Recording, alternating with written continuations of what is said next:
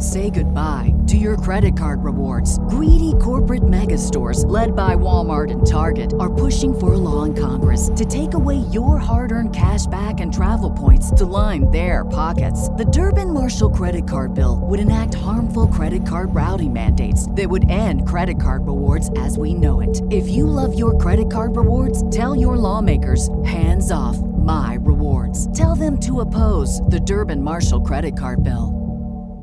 I don't remember a time where he wasn't old though. No, I agree. Welcome to Sincast, presented by CinemaSins.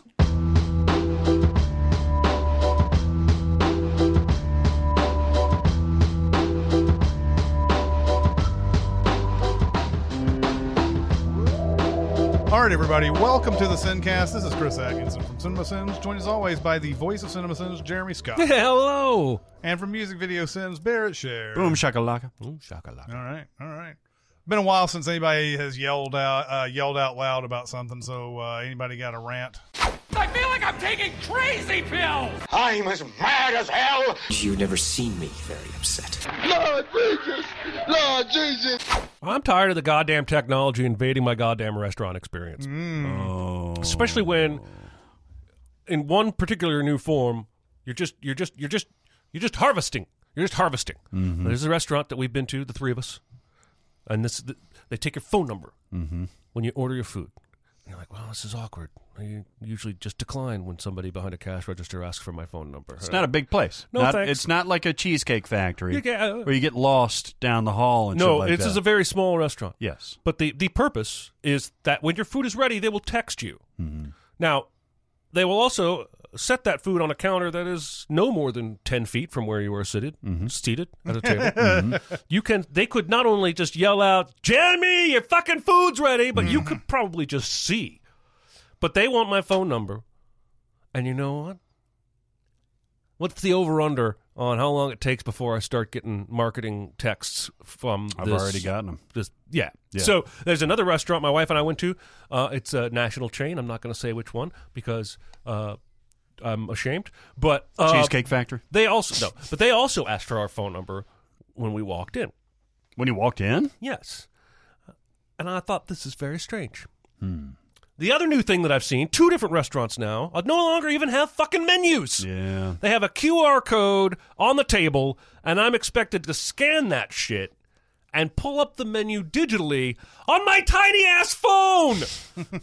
now, look, I realize you probably want to save money on paper menus, mm-hmm. plastic mm-hmm. menus. I mm-hmm. don't know. Never really seemed to be a huge problem before. Like, never heard anybody be like, the worst thing about the restaurant industry is I have to buy menus every two days because they keep getting tore up. Doesn't happen. But here you have a national chain that's like, we're not going to do menus anymore. We're going to digitize it. And I'm sure they saved a buttload of money. But here's the thing not everybody has a smartphone, even though it feels like they do. That's true. Not everybody's smartphone has a QR, car, QR code app. Not everybody's smartphone camera can do QR codes, hmm. right? Mine can, but my previous model of phone, I had to have a separate app from the camera just to do QR codes. Mm-hmm. QR codes are also stupid, and I hate everything about them. And this is only going to serve to keep them alive longer than necessary. And also, I don't do so good with up close vision. I'm old now. And I can't view your fucking menu on my phone without pinching and zooming a million times. Whereas I could just pop on some eyeglasses and read your fucking menu. I will say that all of what you just said is valid, but no, I had I did hear that when I the first time I went to a restaurant that had a QR code menu thing, and I can't remember which one this was. They told me it was because of pandemic stuff. That they didn't want to keep circulating menus that had everybody's hands all over them. Um, now that may have been a bald faced lie for them to just go ahead and start, uh, you know, taking all the data from your phone, shit like that. But uh, that sounded reasonable to me. I don't know if that means that they're going to f- stop doing menus forever. I suppose you're right. But you're right. Looking at why can't the menu just be around, like on a wall or something? Why or- can't you take the QR code sticker you stuck on my table and make that the fucking menu? Yeah, exactly. Just put, put the menu on my table. It's true. That's true. Yeah, or have a fucking chalkboard like they do at uh, you know the the the hipster. I will admit the more egregious offense is taking your phone number when you order food Mm-hmm. because those fuckers down the street did not. They don't need that food delivery system. Yo, if if you have a large bar area that's separate from the restaurant where people go and hang out as they're waiting, if there's a wait or something like that, and you want to text them when their food is ready or when their table is ready, that's one thing. Place that we went to, you could you could whisper, Jeremy. Well, the, the other ready. thing is, You'd the be like, okay, there it The second place we went, they took our number, we sat down, and then they texted us when our table was ready. Hmm. You know, they used to do that with fucking pagers. Right, right. And if it's if it's pandemic, we don't want you to touch a pager. Why are you still giving me fucking silverware and cups? Is it safe to be in here at all if I can't touch a pager? Exactly. I'm done. My rant is over. Exactly. No, it's a good one. Um, uh, because yeah, I mean, it, it, that I've been hearing a lot about things that all sorts of businesses have started doing because of pandemic that really just kind of. I was watching a video randomly the other day of like uh, scams in Vegas. Don't fall for this or whatever, and I'm like, God, I hope I didn't fall for any of these. But no, the uh, the guy is going through all this stuff, and he's like. Uh, he's like now all of a sudden restaurants have started to charge uh, convenience fees or restaurant fees or location fees or something like that as a hidden thing that they don't tell you about before you get your bill and it's like and it's like they're all doing this right now to try to sort of get back a lot of that money they lost during the pandemic but they won't tell you about it it's like he says you want to go in the restaurant you want to be inquisitive and you know and be like do you have these kind of fees or whatever because i don't know how how much a fee would be to go to a restaurant you know they You were mean if you went if you to a, like sit in the restaurant, like there's there's fees in the restaurant, not yeah, even just for get, takeout. When they get you your bill, when they get your bill, you get a. It's just a standard whatever fee like the phone company would throw on. Interesting. Um, I didn't know about this. I saw this on a video, and for all I know, he was wrong. But it, I don't know why you'd lie about that. Um, Hmm, yeah, it's like when you get your Comcast bill and there's like thirteen dollars administrative fees. Like, what the yeah. fuck is that? I never signed for that. right, exactly. Yeah, I mean, I could I could understand. You know, del- when you order you know, Grubhub or Uber Eats or something like that, Mm-hmm. there's always the restaurant fee, then the delivery fee, Yeah. then the tax, and then the tip. And I've kind of accepted that. That's just the Mm-hmm. way it goes for convenience. But if you're at the restaurant and they're just either bringing the food or you're picking up the food, fuck a bunch and of they that, don't man. they don't tell you about it either. No, that's that's bullshit. Um, I'm gonna. I, I'm gonna. I'm gonna rant about sports. There's this thing. I don't know. I I think I used to be kind of a curmudgeon, curmudgeon about uh, you know people celebrating and stuff like that in baseball. Like I always felt like whenever somebody admired a home run, they were they were sort of when they would when they'd stand there they were trying to add extra pain by just kind of being like look at how badass I am and how shitty you are this ball's flying up into the stands and everything and over time it's like eh, okay now I I, I kind of get it okay? You hit a ball that just is majestic. Don't you want to see it? Yeah. don't you want to see it go as far as it goes? Instead of like you know i was taught at an early age you hit the ball and you know act like you've been there before put your head down run run like it's going to be a double or some you know if they hit a ball they know they got i can i can see wanting to just kind of kind of take a look at that because Yeah. everybody else is and uh but anyway, this actually doesn't have anything to do with like admiring homers. It's just ce- celebrations in any kind of game when you're when your team has done something that is, you know, yeah, we got we you know, let's go to the dugout or let's uh, you know, we won the game, awesome. There was one over the weekend, Chris Archer uh, was uh, pitching for the for the Mets and uh, against the Pirates. And he had a, a, a sort of I don't know think it was think it was a prolonged at bat, but it there were some pitches I think got missed and he thought he struck the guy out and all that. And then finally the guy hits it and lines out and Chris Archer's like, "Yeah," jumps up and down and why wouldn't you, right? Mm-hmm. And this guy took a took offense to that. Mm. And they started getting into this whole like shouting war of words. Baseball's gotten to this point. It has been this way for a really long time now. I guess they think that bench clearing brawls help the game in some way. But there's when nothing ever comes. Nothing ever happens. There's only like I think three brawls in the history of, of, of baseball that have ever had landed punches or anything like that. I would advise you to find the 1984 Braves Padres bench clearing brawls. Oh yeah, oh, they're the best. that one in the Nolan Ryan, Robin uh, Yount, right? Robin Ventura. Robin Ventura, I like where he just one- fucking wails on him. Yeah, for- yeah. I like the one. Was it Pedro who just popped the little bald man? Oh yeah, Don Oh, Zimmer. what? Don Zimmer. That was awesome. Yeah, Don Zimmer came up and oh no, this is terrible. His hat flies off. He does a somersault. Oh my god! Everybody, everybody was worried that guy was going to die. When he, he, he barely touched. me. yeah, I used to be this way though. I used to, I used to like. It, it always sucks when your team has done something and it's and it, the other team has done made some devastating blow in the game. And, and then they're like cheering and all that, and you're like, "Fuck you!" But exa- but you would do the same thing. That's mm-hmm. that's the beauty of sports of of doing the same at home, and then saying "fuck you" to the other team. right, Right, right, right. And I, I, for a while there, I thought there was only one end game to this: was that you were trying to show somebody up. No, it's not that. It's that you were excited that you did something amazing. And and baseball has been in this rut for a really long time, where they just don't. There's too many people who are not allowing people to have fun and everything, and there's too much uh, like anger. Like uh, Jose Bautista hit that home run in the uh, playoffs a few years ago, where dude just got just went crazy after because Bautista just like he he that's the most admired bat throwing home run I've ever seen in my life. I thought it was awesome. Oh, it's the best. It's one of the best. it's one of the best baseball videos you can ever find. But then they got into a big, huge brawl over it, and and it's and it's just like, you know, I mean, considering what had happened, and won't get into all the story, but considering what had happened in the previous half inning, and leading up to that, everybody would have done that. yeah. Um, so yeah, I, I don't understand if if if baseball isn't ever going to ha- if you're not going to let baseball players fight or they'll get suspended or whatever, then stop the bench clearing brawls.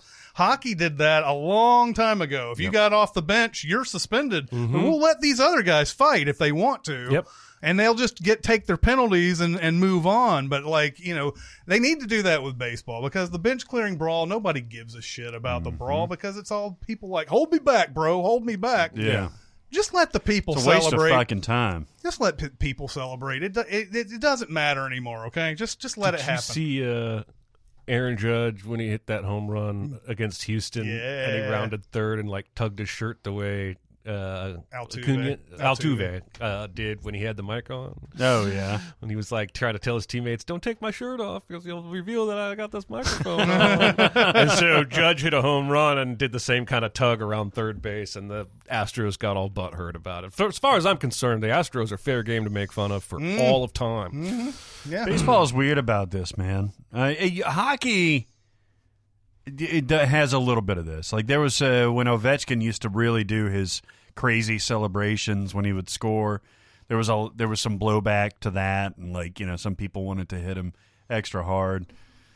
But like you look at basketball when uh, the, the series will be over by the time this comes out, but the the Suns and the Bucks, uh, Giannis Antetokounmpo made in the last couple of games have made otherworldly plays. Uh, and at the end of uh, the the most recent game, Game Five, uh, as we record this, he took this ridiculous alley oop. I don't know if you saw this. He took this ridiculous alley oop in like the waning seconds of the game, and just did something that maybe two people on the planet could do. he was up like with his his chin over the the rim and got it in, and he turned to the camera. Not to the other players or anything like that. Turn to the cameras and fucking flex. Now that guy has muscles on muscles. He's like Bane, basically, right? Uh, he's the Greek version of Bane. Uh, and he flexed, and it was awesome. it was fucking rad, man. Now, back in the day, you saw people flexing in each other's face. You saw Mutombo doing the, the finger wag right in somebody's face. It's a little bit of a dick move. I loved it. It's good TV, but I it, it's a dick move. Flexing and and getting the crowd in there and like really pumping yourself up and your teammates up. Same thing with football, really American football, where you're not allowed to like you know, show up the receiver if you've got an interception or mm-hmm. the other way around. I don't know, But you can jump around with your teammates and fucking just go nuts. That's good TV and that's natural celebration. You should be able for to do a that. touchdown. The problem with football is that these fools want to celebrate a three yard gain that gets a first down by standing up and making the most dramatic point to the other end zone like I just fucking saved Jesus' life. Now you're sounding like an old man. No, that is dumb. It wastes fucking time. What are It you does. proud of? Five yards? the- Get the- back behind the line. I, I agree. There's some parts where it doesn't make any sense. There was a game, weren't the the Raiders were like 0 and 10 one year, and they they started beating. They beat some team they shouldn't have beat. Um, but there was a drive at the end of that game where the Raiders had like the Raiders are you know it's like I don't know about the 40 yard line or so. Raiders get a sack and there's very little time. The offense is going to have to line up pretty quickly. And the they're the, the two guys Oh, sack- I the remember two guys this, who made yes. the sack are doing all this like Yep. like you know low fives, high five, yep. dancing around and it's like uh guys, do you know what the game situation is? Didn't they snap it and they got an offside? No, they got back on People need to be more like Marvin Harrison. You do something, Shoot people at a car wash? you, you drop the gun, and you walk calmly away. about to say. he acted like he had been there before. That's right. The Brave the Braves had been on on a couple of these. One I I I was I was with my team on. The other one I wasn't. The the the there's there's two famous Brian McCann uh, yelling at the batter as he rounds the bases, uh, and and uh, and the fielders are doing it too. But there was one where I think it was Carlos Gomez who's playing for the Brewers was trying to hit a home run because this guy, this one pitcher that was on the mound had hit him and it was cl- clearly not on purpose. But this guy was just like, I'm going to hit a home run. And by fucking fate, this guy hits a home run. It couldn't have been more maddening to see a guy up there obviously wanting to swing for the fences, and yet you just threw one right down the middle for him to do that very thing. And uh, and and and he just looked at the pitcher all the way. That was a clear showing up type of thing. And I was pissed off. I was happy that Brian McCann yelled at him and everything. But then Jose Fernandez, who unfortunately died at a very young age. oh yeah. Um, there was there was a game where Evan Gattis hit a home run that was just like admire that kind of home run, and Jose Fernandez got a little miffed at it uh, when when he did that. So then Jose Fernandez got up and he hit a home run. It was his first home run that he'd ever hit, and he admired it, just like Evan Gattis did. And everybody on the Braves was like, "Oh, oh!" You know, like, dude, you know, umbrage, and um, and uh, uh, whoa, differences. No differences. that's that's going to be our new catchphrase. That's right. and uh and uh and and it became this whole thing where it was like oh, you know, like even the Marlins manager was like, "Oh, I'll have to talk to the kid because that's not how you do things." It's like the fucking Braves guy did the thing, same Yep, thing. Yep. Yep. He did the same thing. Yeah. and and uh, and and when he hit his, which was clearly gone when he hit it, you should be able to admire that. That's your first home This run. is a microcosm of American politics, right? Uh, a Democratic leader says something that contradicts what he said before, and all the Republicans are like, "Oh, he, he flip flopped." But if it happens on the other side, the Democrats are like, "Oh, he flip flopped." Nobody mm-hmm. cares. Mm-hmm. Nobody cares. They just keep accusing each other of the same shit, mm-hmm. and they keep doing the same shit. Both people, both people admired the home run. Nobody did anything wrong in that scenario. Yep. Yep. Yep. And plus, when they start throwing at each other, that that, that shit gets real. Uh, because that can get away from you and move from the shoulder up to the fucking head. And, Didn't some guy just take a line drive to the face and have to go to the hospital? Or? mm, fairly recently, I remember. Uh, yeah, it it has happened, but I don't remember. I don't remember if it's happened in the past couple weeks or anything. But All right. Well, I, I, I've got a quick one, and it's about algor- al- al- algorithms. Oh, yeah, right, right. So I've I've long had the issue of you watch one YouTube video and then all of a sudden all my suggested videos are the exact same thing. Uh, for an outtake, I looked up a uh, David S. Pumpkins skit, which is is is just one of my favorites ever. You can take so many different selections from that clip. I love it. Um, and but all of a sudden, every fucking suggested video was SNL greatest sketches of all time. Bill Hader breaks character. Jimmy Fallon fucks a pig and shit like that. And I'm like, I don't. I, I I've I've watched other things too. Like you know, sprinkle that in, sure, but it, it's it's all that. Now that's not a terrible thing because if you're watching a CinemaSins video, a lot of CinemaSins videos come up, and that's that's pleasant. We you should totally click through on those. Um, but YouTube be YouTube. Not all that uh, upset about it. Uh, Netflix is a little hit and miss about uh, what they recommend after you've had your selection of uh, of stuff. Usually, all right. Like uh, we think you'd like this. All right. You know, I- most of them are things I've already watched. Tell you who uh, runs amok though is Amazon. Amazon Prime. You watch uh, watch one movie out of you know forty that you've watched on Amazon Prime. They're going to recommend only that movie. So, for example, I wanted to watch Porky's. okay. All right. Uh, if you've never seen Porky's, it was the quintessential horny teenager. Uh, it's set, I think, in the 60s, 50s, 60s, something like that. Uh, but it came out in the early 80s. Um, and it was famous for having a very inappropriate peeping shower scene. Yep. And then it all '80s movies then had a peeping something. Indeed, yes. now, Porky's, I remember after watching it uh, all the way through when I was an adult, it's like Saturday Night Fever. Everybody thinks Saturday Night Fever is all about disco and happiness and all that stuff. Uh, No, it's about staying alive on the streets of, of New York in the 70s, and that shit wasn't all that pleasant. There's abortion, there's drugs, there's death, there's all kinds of crazy shit. I don't like how you mix abortion in the middle of all. well, no, it's it's it's heavier themes than you think of when you think of Saturday Night Fever. Same thing with Porky's. Porky's uh, is a lot of racism, a lot of homophobia, a lot of uh, you know um, authoritarianism. It's weird, uh, but everybody only remembers that thing. So I watch I watch Porky's. I watched some of Porky's. Didn't even watch the whole thing. Watched the shower scene. Uh, and then I turned it off. And I, I've watched other things, The Boys, uh, you know, a few other um, uh, Amazon things. All of a sudden, I go, "You may like this." Scroll down to that thing, and it's Revenge of the Nerds, Gas Pump Girls, uh, mm. Where the Boys Are, mm-hmm. Hard Bodies, Yep. Loose Screws, Right. Can't Buy Me Love, Totally. Porky's Revenge, mm-hmm. Private Resort, Yep. and on and on and on and on. It's mm-hmm. all horny ass teenage '80s comedies. And I'm like, man, I've watched also Portrait of a Lady on Fire.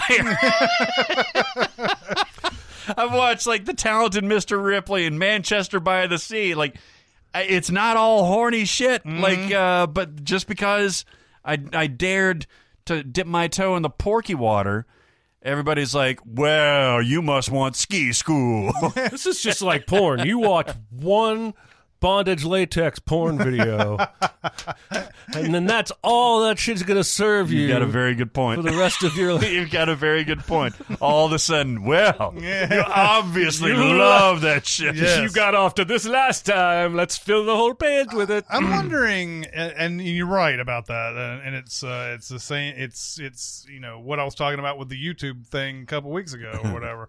uh, you know it. I think the the issue with that particular movie is that probably everybody else, like most of the people who have watched Porky's, want to see the same type of movies after that. That algorithm's working for everybody but Barrett. Is Right, right. So, so to my credit, I have seen many of those movies that were already recommended, including Ski School, which you just watched. recently. Sure, sure. I'm just saying that uh, I think that's what what goes into it is, and it may be the same thing for the YouTube one. Uh, is just that you if you watch this movie, they've got the data that says you are likely to watch these other ones more than you are to watch more stuff like Portrait of a Lady on Fire. Yeah, whatever. yeah, yeah. Um. So um, that's that's my two cents about that. Yeah, I mean, I just wish they would, uh, you know, like like Netflix. I feel like Netflix does a decent job of this, of like taking the total of your viewing uh, and saying, you know, and they've got that match system, right? Like you, you click on something, ninety eight percent match of what we think you would like. Um, I don't know how reliable that algorithm is either, but uh, you know, it, it it seems like it points you in the right direction. Amazon Prime. not so much. Not that I wouldn't watch Hard Bodies Mm-hmm. or Private Resort Yeah. uh, or Ski School Can't or buy me love. or Can't Buy Me Love. Which or- you know that's a weird one to throw in the middle of all that because that's not which one? Can't buy me love. That's not. That's true. That's, That's not. true. That's not a horny '80s comedy. No, That's but it was it, it was in the. I mean, it was horny. It just was not. It's not like those other movies. Right. No, Right. no. Right. So yeah, I, yeah, get you get your shit together, Amazon. Get your boy back from space and put him on the ground and have him fix my algorithm. yes. Um. All right. Does anybody have any recommends and warns? Recommends and warns. Recommends and warns. Totes Amazeballs. It won the Academy Award Oh, for what? for best movie ever made. Recommends and warns. Yep. Um, I went to the Belcourt for Nice. the first time in like three or four weeks uh, uh, uh, since the pandemic, but yeah, three or four weeks ago I went there. Uh, they were playing Zola, which is a movie that Mm. that I was very interested in. from- Riley Keough. Yep, Riley Keough is in this movie, and Is this the one that's based on the Yes. tweet storm? He's just Yes. on the tweet storm uh, from someone I think that's like at Zola or at some you know whatever. But Taylour Paige is in it from Ma Rainey's Black Bottom. Oh, nice. Uh, she's she plays Zola. Riley Keough is the uh, is the other chick that she's with and everything. I'm uh, I'm gonna warn this movie though. Oh, really? I think look, I, I there's no doubt that there's gonna be people who like this movie. I think maybe possibly my own expectations for how wild this story is that she's about to tell probably ruined this for me Hmm. when we we I've seen a million movies. I've seen a lot of weird fucked up stories. um this story basically she's a she's a she's a dancer, stripper, whatever. Um and she runs into this this girl Riley Keough plays Stefani or Stephanie. Um and um and uh they become like BFFs immediately.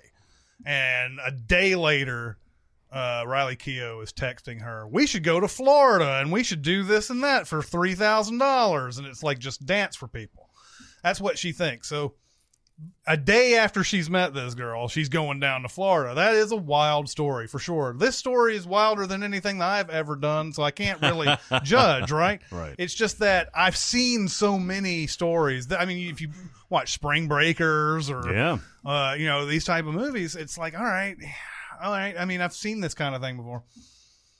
She finds out, okay, the making the money is uh, is not really for the dancing; it's going to be for ha- having sex with strangers later.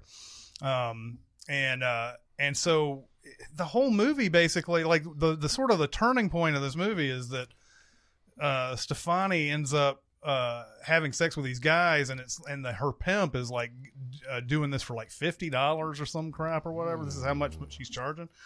And Zola is like, pussy is thousands of dollars, man. It's worth thousands. It's not worth just hundreds or whatever. It's like maybe three hundred dollars, maybe not fifty, but three hundred. So she takes it over basically and and starts charging all these dudes thousands of dollars, but she doesn't get in it in on it at all. It's just it's just Stefani doing it the whole time. Hmm.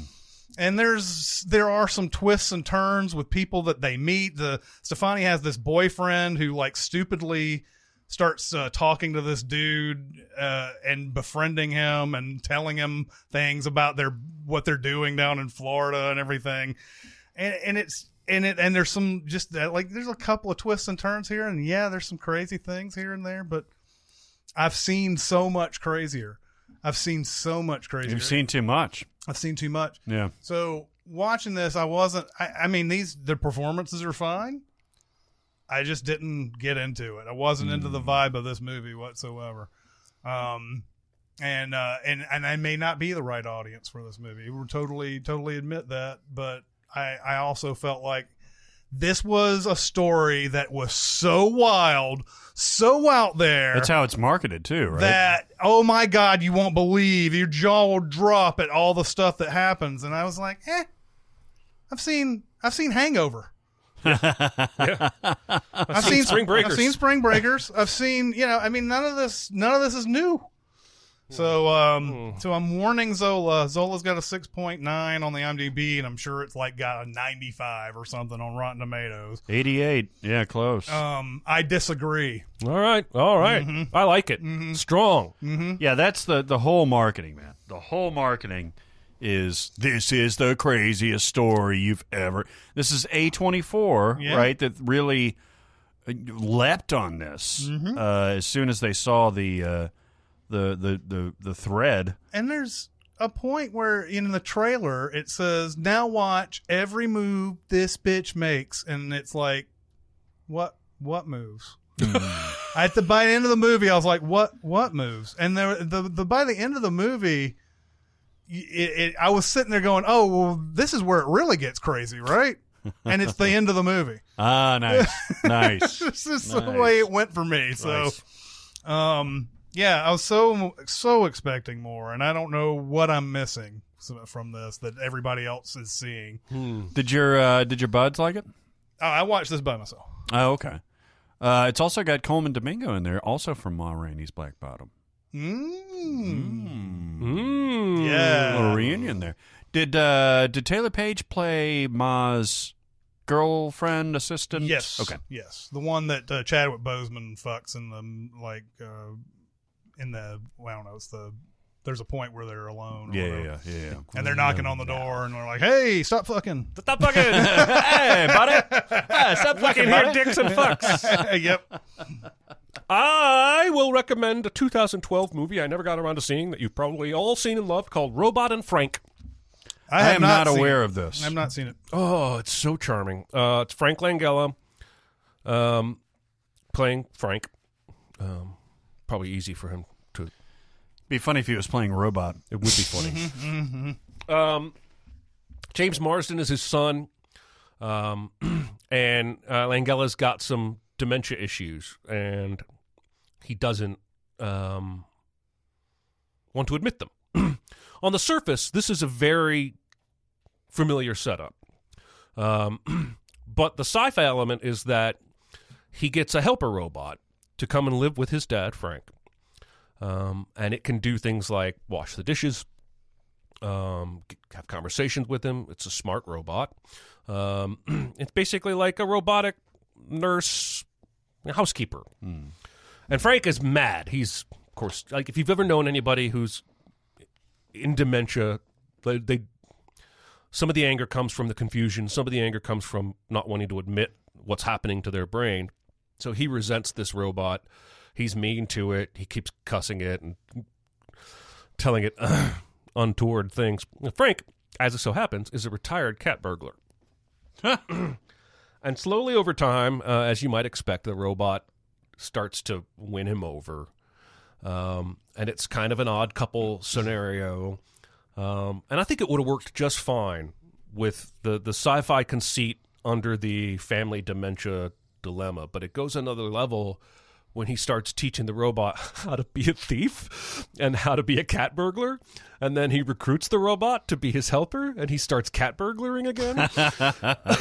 One of the things this movie does really well that I was surprised by um, reminded me of that the father Anthony Hopkins movie you watched recently, where they play tricks on the audience a couple times in terms of his dementia.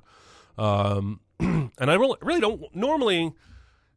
I probably say too much about these movies, but I really don't want to spoil what that means or where this story goes. He's got a daughter who doesn't think the robot is good for him, even though the son does. Um, I was just really charmed and captivated. Uh, really good performance from Frank Langella. Um, and uh, it ended in a way that I felt was perfect. So there you go. Robot and Frank. All right. I would, I would, I'm trying to think of tone wise what I would compare it to. It's more like Stranger Than Fiction than it is like, uh, like The Father or like a, a serious drama. Is it like the Beaver in any way or something like Mm, that? a little bit? Yeah, it's Lars and the Real Girl. Yeah, yeah. It's a it's a playful uh drama. There's Mm-hmm. there's real issues there, uh, but it's a fun movie. I think you're gonna have fun with it. Mm-hmm. There you go. All right. Nice. Is it Frank Langella or Langella? Probably the one I didn't say. I actually don't know, but I, I kind of feel like he's had an overlooked career. He's great. He's been great in just about a. He was terrific in Frost Nixon. Mm-hmm. Maybe his best role.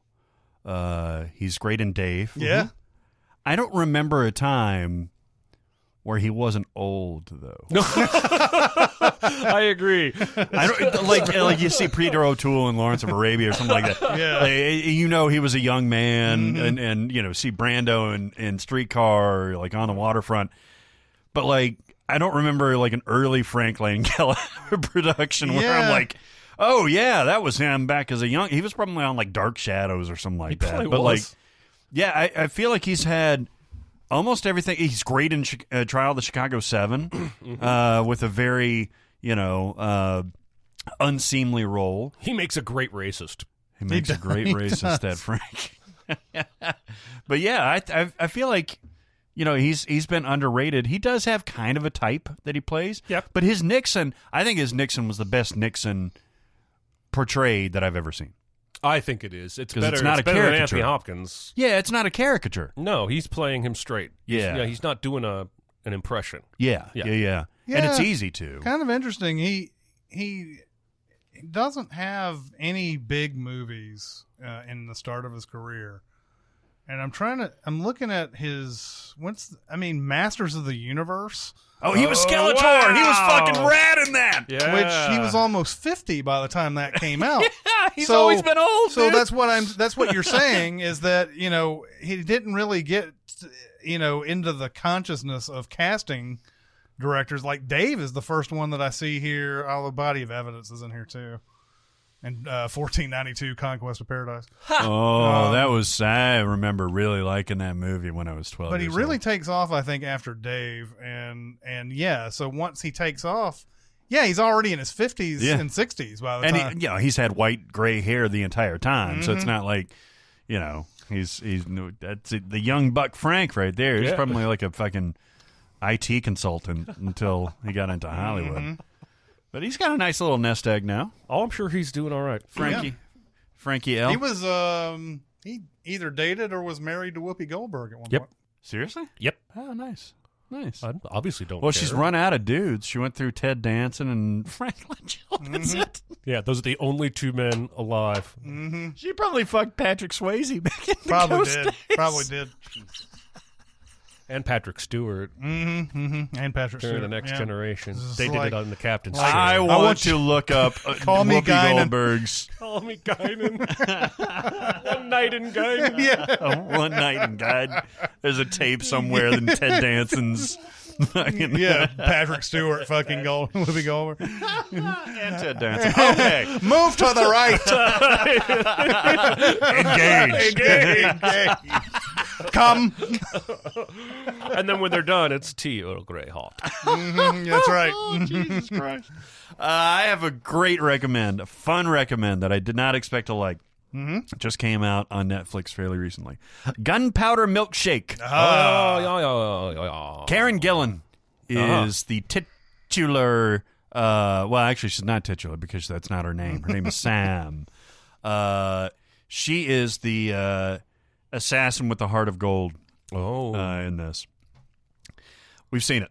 We've seen it in Atomic Blonde. We've seen it in uh, Peppermint. We've seen it in John Wick three times. professional. We've seen it in The Professional. This very much reminds me of all of those of The Professional, um, with a twist. Um, but we've we've seen these. Uh, the one that uh, uh, Chica Taraji P Henson was in, Miss uh, Miss Understood, Miss uh, Miss Independent, uh, Miss Bola, Miss. Uh, Ma? no, that was Octavia Spencer. Oh, Taraji P Henson was in one of these. Uh, look it up. oh, m- um, uh, misconstrued Miss ju- Mis- I know what you're talking about. Miss Independent. Uh, Miscarriage of Justice.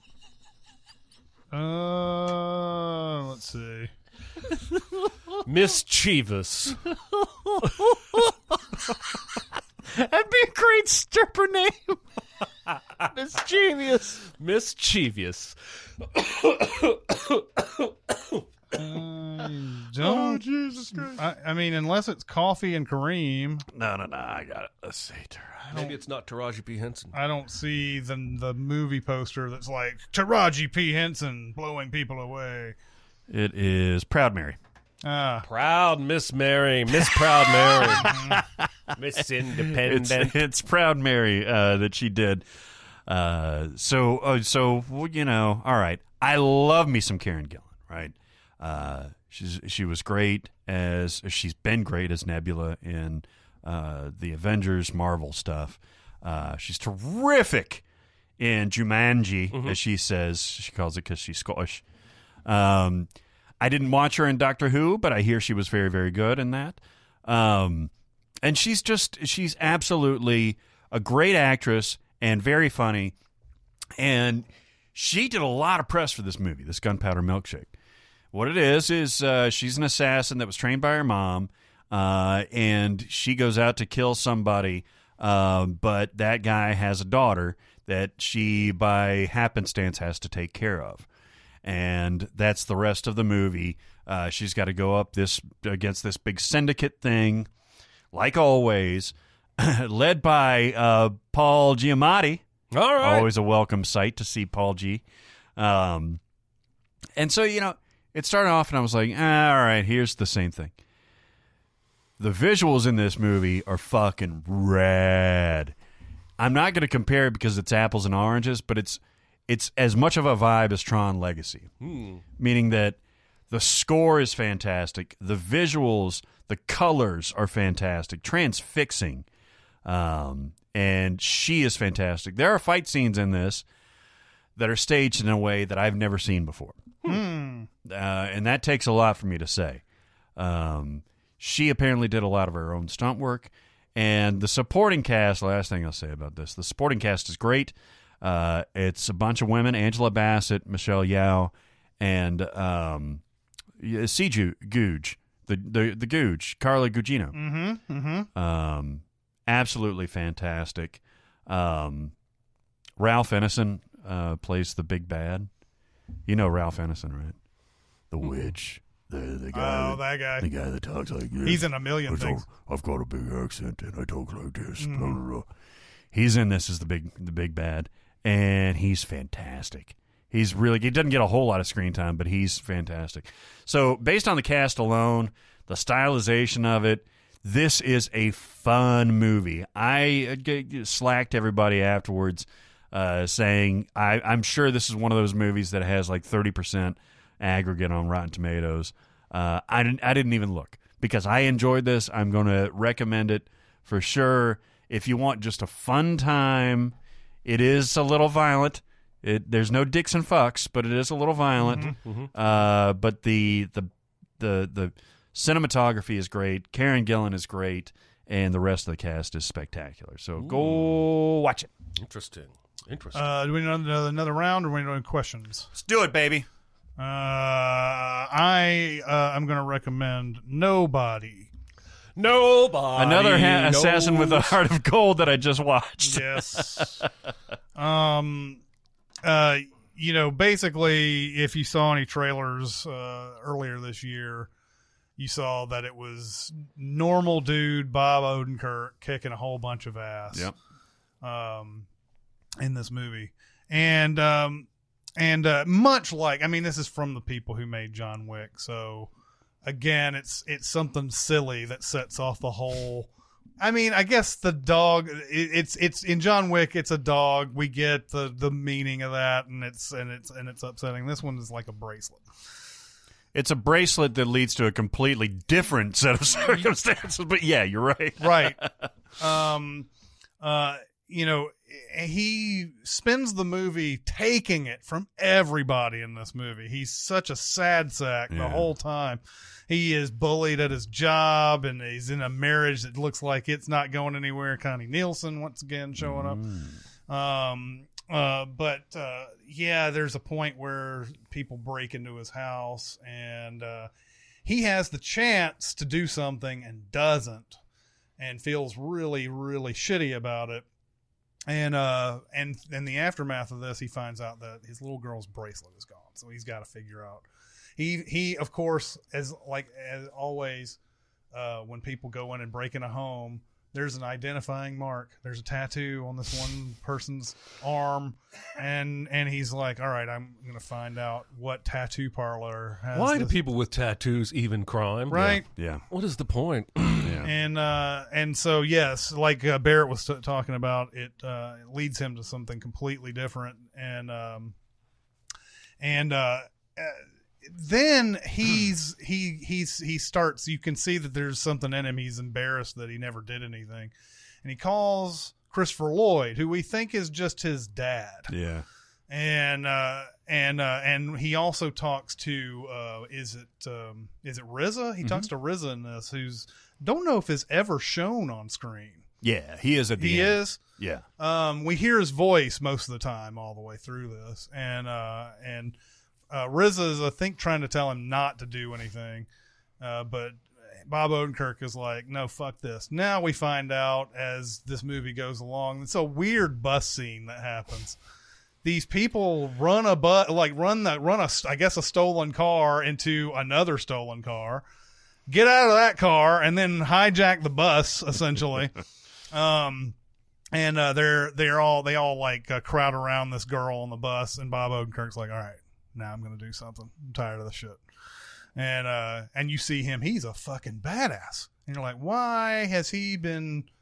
just being this sh- like normal dude this whole time and now he can beat ass well as it turns out of course he is this secret case file nobody from the government something mm-hmm. you know he he was trained he's he's he's a he's secret assassin kind of guy or whatever now that's intriguing and i think that's where the story has to go but it may be the only disappointing thing about this i feel like you don't really have it. You don't have another way to go on this. But I was kind of hoping it would just be this nobody who just has this natural skill. Falling down type of thing. Yeah, yes, yeah, yeah. exactly. Has this sort of natural skill to like to you know.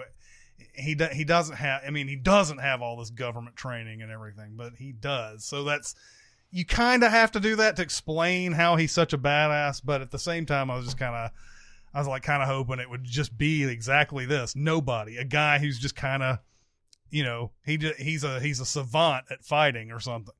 And um but other than that, the fights are good. It's a it's an it's a, just an entertaining movie. You can't go wrong with this cast. Bob Odenkirk has been great for a long time. I I I, keep every time I see Bob Odenkirk in something like this, Better Call Saul, Breaking Bad, whatever, I remember when he did commercials for like Miller Lite or something back in the 90s. This is right after Mr. Show.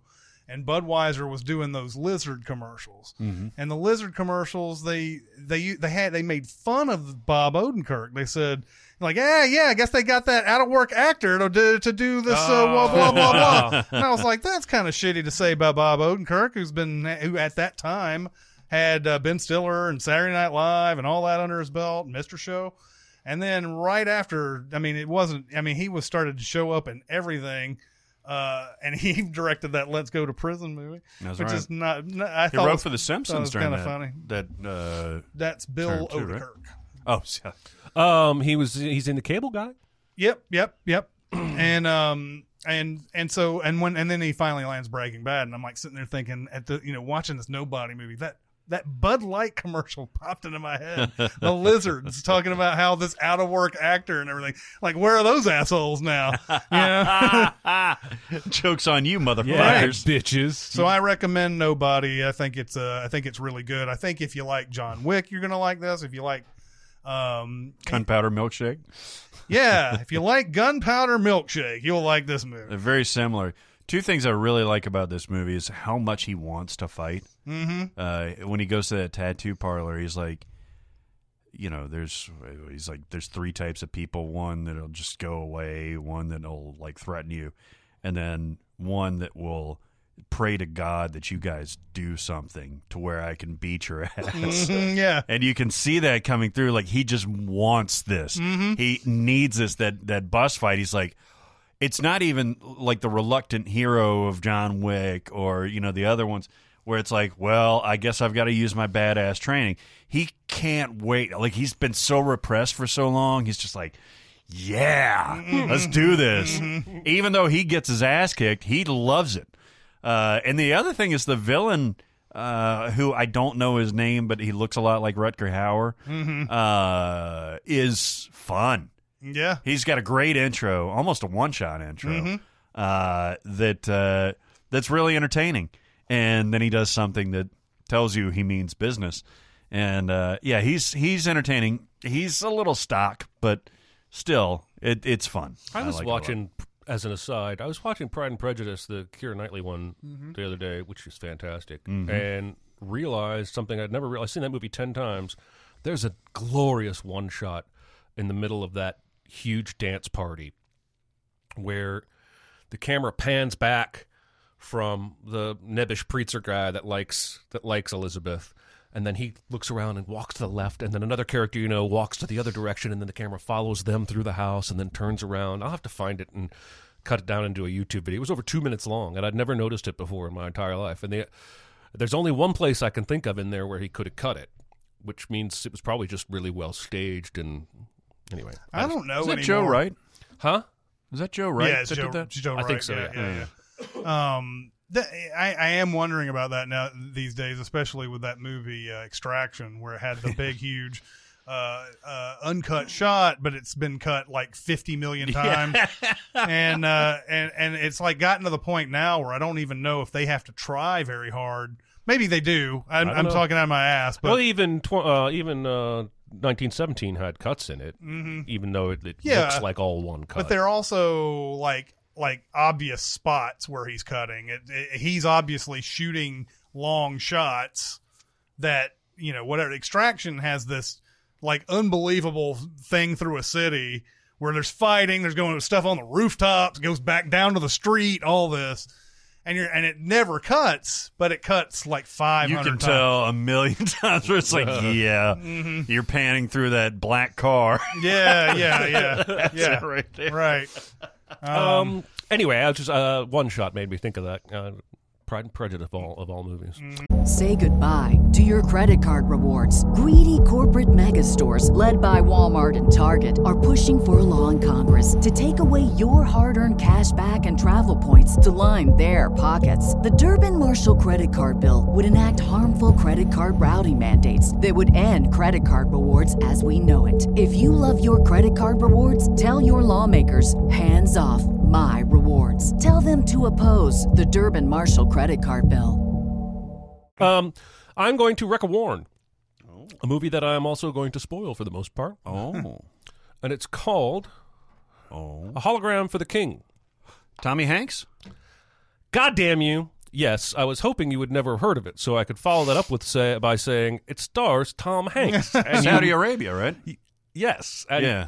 And you would go, what the fuck? Like I did. Because this is like a recent film, 2016. Yeah. Tom Hanks. I'm I'm flipping channels going, how is fucking Tom Hanks in a movie three, four years ago that I've never heard of? There's literally nobody else in this that you know, uh, except for one guy on hologram who was in Cloud Atlas, playing the guy that wrote the Cloud Atlas sextet. He's got like three lines in this movie. This is a movie where Tom Hanks' character used to work for Schwinn Bikes, made the decision to move the bike facility to China, which killed the company. He's now an executive with a tech company that does holograms, and he's he's come to Saudi Arabia to pitch the king on his company's hologram technology because the king of Saudi Arabia is building a new Dubai, a, a new uh, planned resort city. Um, and one of the high end things they're going to have here is hologram technology. And it looks like uh, better than Star Wars holograms, I'll tell you that. It's in, it's in color. It's Everything, Like- like Blade everything Runner looks better than Star Wars That's hologram. with two people on a stage, both holograms communicating with each other who are in other parts of the world. Um, it's it's quirky and it's kind of like a fish out of water movie for about two thirds of it because he's an American in Saudi Arabia. Um so first day he oversleeps, misses the shuttle, and so he has to call the guy who drove him from the airport, who's just a local cabbie who drives his own car to make money. This guy's pretty funny. Best part of the movie is this cabbie guy. Um, cabbie drives this guy, drives, Tom- drives Tom Hanks all the way out into the boonies, um, where there's a big building and a tent, and that's it. And his team is in the tent, and they don't have any internet, and nobody brought him any food, and the king isn't there. And so he's like, "Well, I'm supposed to meet with this guy, the king's assistant. I'll go over this building and try and find him." He goes over to the building, and there's a receptionist there who says, "Oh, he's not here today. He'll be here tomorrow. You can call him anytime you want tomorrow. He'll be able to meet with you." Tom Hanks is like, "Okay." So he goes back and tells the people the bad news. They get in the shuttle. They go back to the hotel. Now he's also got this weird growth on his back, and this is the David Cronenberg Cronenberg portion of the movie. He's got this big cyst on his back that he keeps inspecting and pushing and poking, and it's very gross, and I don't like it at all. So he oversleeps again the next morning, and has to call the cabbie guy again. Gets out there, and the guy he's supposed to meet with is not there again, even though he promised he would be there. And the king is not coming again, even though they promised the king was coming. And so for a while, you're like, is this movie about him just being told to wait every day? Because it kind of is. Um, and I was intrigued. I got up halfway through and went to my wife in the other room and said, "This movie has a lot of culture stuff in it." I, I had her watch uh, Million Dollar Arm because of all the India culture stuff in it, and she loved it. But then I go back to the movie, and it just gets terrible. Like the king shows up, they do the hologram. He he he pokes his back blister and has to go for surgery. There's this woman doctor who wears a hijab, and the cabbie thinks Tom Hanks shouldn't be alone in the room with her because of Saudi rules. And Tom Hanks is like, "She's my doctor. How am I supposed to blah?" Gets the thing excised off of his back. Asks the lady doctor out on a date, and she takes him to her brother's mansion. They swim naked, hmm. and then they have sex that is shot passionately, like, like it's not a sixty-year-old it's it's one of the most uncomfortable sex scenes I've ever seen in my life. It was Tom Hanks and this Saudi doctor woman naked in a bed, and it was there's sweat and there's groaning and there's it's shot sexy. Hmm. And it just this huge ass fucking left turn. Hmm. I'm left to believe this is a real person. This is a real story. And the reason the movie makes no sense is because this guy's life just took a hard fucking left turn. Because after he sleeps with a woman, it's just like it's him. Oh, it turns into you've got mail. He starts writing his daughter emails. Dear Kitty, uh, we didn't win the contest with uh, with uh, holograms, but I found a job over here as a realtor. I think I'm gonna stay in fucking Saudi Arabia because he fell in love with this woman who saved his back blister. I don't know, man. This movie. I've actually decided to warn it. I wrote Wreck a Warn, but I'm going to go ahead and go with Warn. Hanks is fine. Sure. It's a charming premise. Is the uh, is the doctor played by the woman who was in Lady in the Water? The the M Night sister. Very maybe. Very maybe. I- Okay. Because those movies are at least 11 years apart. I'm not sure I would have recognized her. Okay. It may be. Uh, I'll look on the IMDb. Let's see if that's her.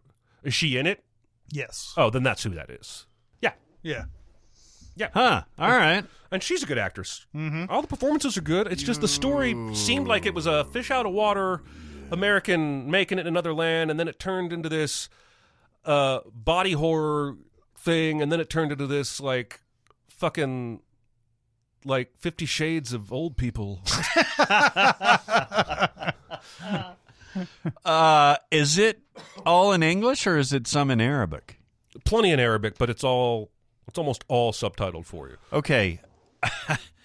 it's it's a Saudi producer, I think. I have to think that This is what somebody backed up a fucking truck to Tom Hanks's house Interesting. and absolutely showered him with money. I bet you, just from what I, I bet you, they shot that in two weeks. And also, And he probably made fifty million dollars oh, or the something. director is Tom Tickver or Tickwer or Tyckwer. I don't know how to pronounce the name. Who did Cloud Atlas? Oh, that's why one of the Oh, guys wow. in there. Yeah, and uh, and h- this guy's also a composer of many of his own movies. Oh, interesting. so, uh, but he also did Run Lola Run, which is his probably his. which is most famous, probably. yeah, yeah. I love Lola. Lola Run Lola. I love Lola Lola. Yeah, exactly. La, la, It's la, a la, Lo- it's a la. Lola Lola. Um, Yeah, I uh, when we were doing the uh, Tom Hanks list, we went through and uh, did his career. I saw that, and I was I looked at it and like all of these Saudi names for production and stuff like that, and I was like, it just doesn't seem like something Hanks would typically do, and I bet you it was just like. You know, you hear about Beyonce going over to sing for the King of Jordan or something like Yeah. that, right? And it's because they have a redonkulous amount of money that they can throw at you. Could be. And I think Beyonce made like, you know, $10 million from one night or something like that to, to do it. And it's worth it to royalty in Arabic nations because you get the Western people coming over to entertain your guests and you're seen as like the fucking man. Um, maybe that's in, what this in is. future parties, you can say, oh, "I'm going to put in the movie I made with Tom Hanks from America." Yeah, You know, yeah, yeah. Here's my Tom Hanks movie. Yeah. God bless him. I mean, hey, Yeah. he I got didn't paid. like it. I he didn't got like paid, it. and then he got COVID. He got paid and then COVID. Yep. Uh, I've got a surprising one. Uh, very big recommend. How can you mend a broken heart? A Bee Gees documentary. Nice. Whoa. This was an accident. Uh, flipped it on HBO, and uh, I saw Noel Gallagher on there Mm-hmm. from Oasis. Mm-hmm. And I was like, "Ooh, he's a right, he's a right honorary sot. He's a right foul git. Yep. he's a right foul git, but he's also a really good interview, and I like Oasis. So I was like, "Huh, what is this?" Turned out, uh, found it at the very beginning of this documentary uh, about the birth of the Bee Gees. If you don't uh, remember, the Bee Gees were a a band of brothers. Huh. Uh, Robin, Andy, uh, Maurice, Morris, and uh, and Barry. Right, all the Gibbs, and uh, they're most famous for Saturday Night Fever soundtrack uh, and disco. But this thing goes through all of their their stuff of being like starting off as a almost folk gospel band, um, and how amazing songwriters they are. I was I, was- I was transfixed. Now Barry is the only one that's still alive. Rest of them are dead. But they had archival interviews with all of them. Very very well done. The whole thing is very well done. Frank Marshall, who directed um, fucking uh, a few interesting ones, uh, Arachnophobia, Alive, Congo, Yep. and Eight Below, which I forgot what Eight Below was. That's the Paul Walker dog movie. Ah, that's right. Um, so he's he's got an interesting uh, kind of uh, background, um, but uh, it's so well done. And y- you go through it's a it's a fairly straightforward documentary about musical band and all the ups and downs of the famous, and they break up for a second, then they come back together and everything. Then Saturday Night Fever hits, and it's the uh, the the best selling album of all time to that point. Uh, and they are best well known for disco, uh, one of the originators of the disco sound. Now, I did not realize that that is not them. They they have done a million different things, and it just happened to be that they're most well known for that. But they're like everybody hated us. Everybody went from loving us to hating us because we were associated with disco. We didn't invent disco. We only did like one or two disco albums, and then we moved on to other stuff. And it really, really took a toll on them. Uh, it it does avoid all the typical trappings of like a Bohemian Rhapsody type of like oh bottoming out and then coming up, rising like a phoenix or anything like that. It's just uh, you know like a normal course of three brothers, four brothers, well, eventually four brothers, uh, in a band that are absurdly talented. It's really good. And, and the only thing, so Nick Jonas is in there from Jonas Brothers, like a lot of brother bands that are like, this is really weird. Hanson? Uh, you guys have brothers. uh, Hanson is not in there, weirdly Son enough. of a bitch. You guys have brothers. Uh, I don't know what it's like to grow up with a brother, but I, I, I realize that it's complicated. You mentioned there was a sibling thing happening there. Sibling is not always that you get along all the time. Right. Uh, to me, as essentially an only child, I was like, I, I don't understand that. I feel feel like siblings, when you get to a certain age, are always going to be tight and close and that kind of thing, but it doesn't always work like that. Um, and so there's some of that going on. Best thing about this documentary uh, is the drummer is still alive, and so he did uh, Night Fever. Night fever, night fever. You know how well. Right. Uh, so they did that, and then the drummer, when they were recording Saturday Night Fever uh, soundtrack, which was an album too, um, he had to leave. His dad had Alzheimer's, and he had to go and and uh, go back to England. They were recording in America somewhere, um, and uh, so you know he did that, and uh, but they really wanted to lay down "Staying Alive." and you know, ba-dum, or no, that's superstition. Sorry, but like, uh, you know, well, you can tell by the way I use my welcome, I want. Um, and so that the first part of that is is a drum beat. It's like, boom, da, boom, boom, ta, boom, boom. What they did was while dude was away, they did the first ever. You would love this scene. You would love this scene. It was like an interlock. They looped the drums from Night Fever, same track, slowed it down a little bit. Wow. And that's the entirety of that song. Oh, wow. Is that drum loop. Hmm. You could see him in the studio. They were stretching out uh, because it was reel to reel at that point. They were stretching it out all to the far edge of the control room and running it through different loops so that they could get enough tape to actually get the song done. Oh, wow. And that's all that song is. And I was like, fuck yeah! That's That's, awesome. the shit that I love. That's man. So you mean they? So they they strung? How did they do that? So they spliced out. They took that sample. Now this is obviously before an audition or something like that. Now we could take a chunk and replicate it until the ta- cows come home. Uh, but in that period, this is 1974, somewhere around there. Uh, they had to cut out that splice of of the uh, the tape, then find a way to loop that over and over without getting any cuts or missing frames or missing uh, uh, measures in there, and to do that without having to reset the reel to reel, mm-hmm. they had to loop it all the way down, or they had to loop it around like a fucking rebar mm-hmm. system. Oh, that wow. was that was it, and they looped it all the way down to where it would last. I think staying alive is like three and a half minutes or something like that, mm-hmm. to where they had enough tape all the way through with that exact same drum beat. Now you can't replicate that exact measure because you've only got that amount of tape, mm-hmm. right? It's not like copy paste. They had to figure out how to do it. Apparently, it's one of the first times that anybody's done that mm-hmm. uh, in, in in in music in popular music, and it was just so, there was these two studio geeks. They were like, we worked sixteen hours a day during this album, mm-hmm. and they're both old, and they were like, fuck a bunch of that, man. But he was like, this guy, I came up with the idea, and this guy put it in place, and it's just it's so cool, man. So yeah, you should you should check out. The Bee Gees are a lot more than Saturday Night Fever. Now, I've always loved the Beatles. I've always loved the Bee Gees uh, since a young age. For whatever reason, uh, I I like disco. I don't I don't mind any disco stuff. Well, some disco, uh, but I always liked the the Bee Gees because they were always percussive. They were always very they were great songwriters. Um, but this gave me a new appreciation, uh, and uh, I was I was happy to see it. Now after this, did I watch Jimmy Fallon and Justin Timberlake do the Barry Gibb talk show mm-hmm. from SNL mm-hmm. for an hour? Yes, mm-hmm. yes, I did. Because do you have do you have anything to say about that?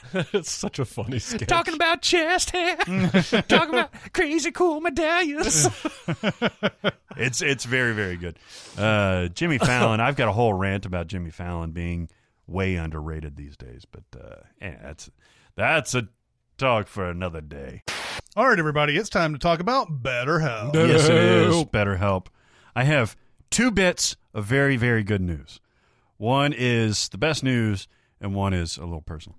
Um, the first one is we keep getting people, most recently, like I think yesterday, people that signed up for BetterHelp Nice. They contact us. Now these are just the people we know of. Uh, uh, one of our listeners said you know after you guys talked about this for so long i decided to give it a try. So i'm i'm good to go. I could not be happier about that. That is the coolest thing. Listen i know we've been talking about BetterHelp for a, for a while. Um, it's important to us for for people who need it to get help and uh, BetterHelp is is a great way to do it. Online counseling, licensed professional counselors at your at your leisure. at uh, like you can book your appointments, you can uh, interact with your counselor, you can do video sessions, you can do chat sessions. this is very satisfying to me. Another thing, um, I'll just say briefly. Uh, I have been doing BetterHelp now for a year and a half, maybe a little bit longer. I had a breakthrough. Ooh, a breakthrough. A r- for real, for real ass. I'm not making fun. Uh, listen, I, I've had I've had times where I finish a session, I feel good. I feel like a, you know weight's been lifting off my shoulders and everything. Um, and I've had uh, listen to be honest, I've had lots to think about at times after sessions.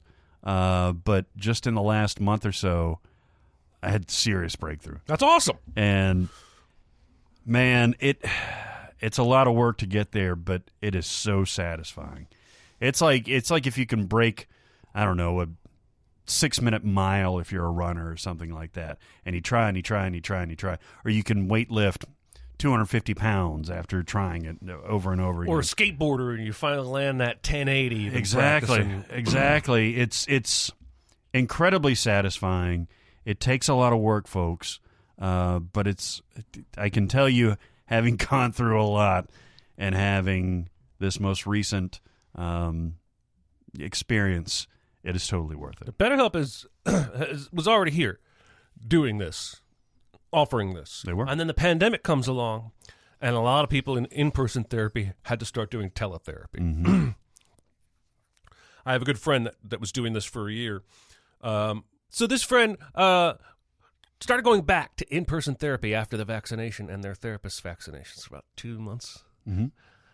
Going once a week or so, and now guess what? Have to start wearing masks again. yeah And in a couple weeks, they're gonna they're talking about maybe going back to telehealth because we got this Delta variant ravaging through the state of Tennessee, and so a lot of in person therapy is gonna do what? Go back to telehealth. And who was there already? The pioneers. yep BetterHelp. yep Uh, and it's not just the telehelp. It's the probably the biggest benefit that I think that we promote. Uh, it's the easiest to see the impact. Uh, but there's so much convenience on that website in terms of messaging uh, back and forth with your therapist, in terms of the ways you can have therapy on, on the phone or on video. It's just so much flexibility there. And um, the service was great before the pandemic. It's great during the pandemic, and it's going to be great after the pandemic. And if you're thinking about therapy, don't wait any longer. Give this is it this is it betterhelp.com slash sincast uh, you get a special offer 10% off your first month.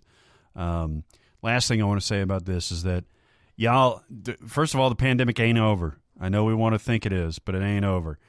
Second of all i keep reading article ar- after article about how overdoses went up drastically over the pandemic. Uh, we all dealt with uh, all that stress in different ways. If you feel like you're you're a little out of control with any substance issue, BetterHelp can address that.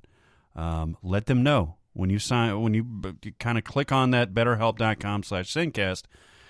Tell them what's going on with you. Answer a few questions. You get matched to a therapist within 24 hours, and you're on your way. Be honest. Figure out what the issues are they can help you address them. BetterHelp.com slash Sincast. If you've waited like uh, like a few of our listeners have fairly recently, it is now the time, folks. BetterHelp. Do it. BetterHelp.com slash Sincast. Get out. Uh, doing a roundup.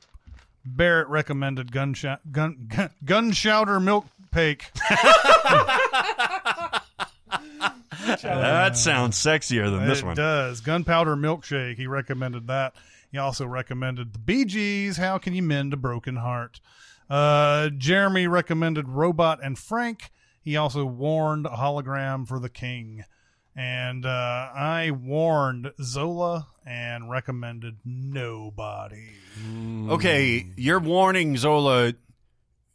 You think it's mostly because of expectations? Like, is it is it a well done movie? Do you think? Yeah, I don't think there's anything bad. Yeah.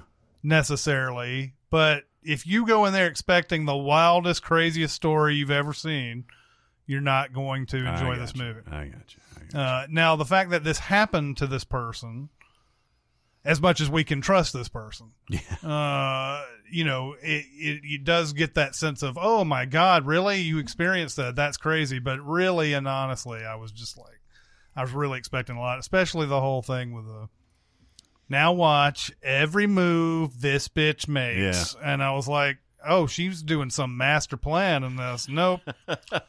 nope. And you've probably seen that trailer about a zillion times. Yeah, too, right? I had. Yeah. Uh, time for questions. Question. Question. I got something to say. I want the truth. I am listening. Joe. Excuse me. All right. Jesus Christ, Jeremy.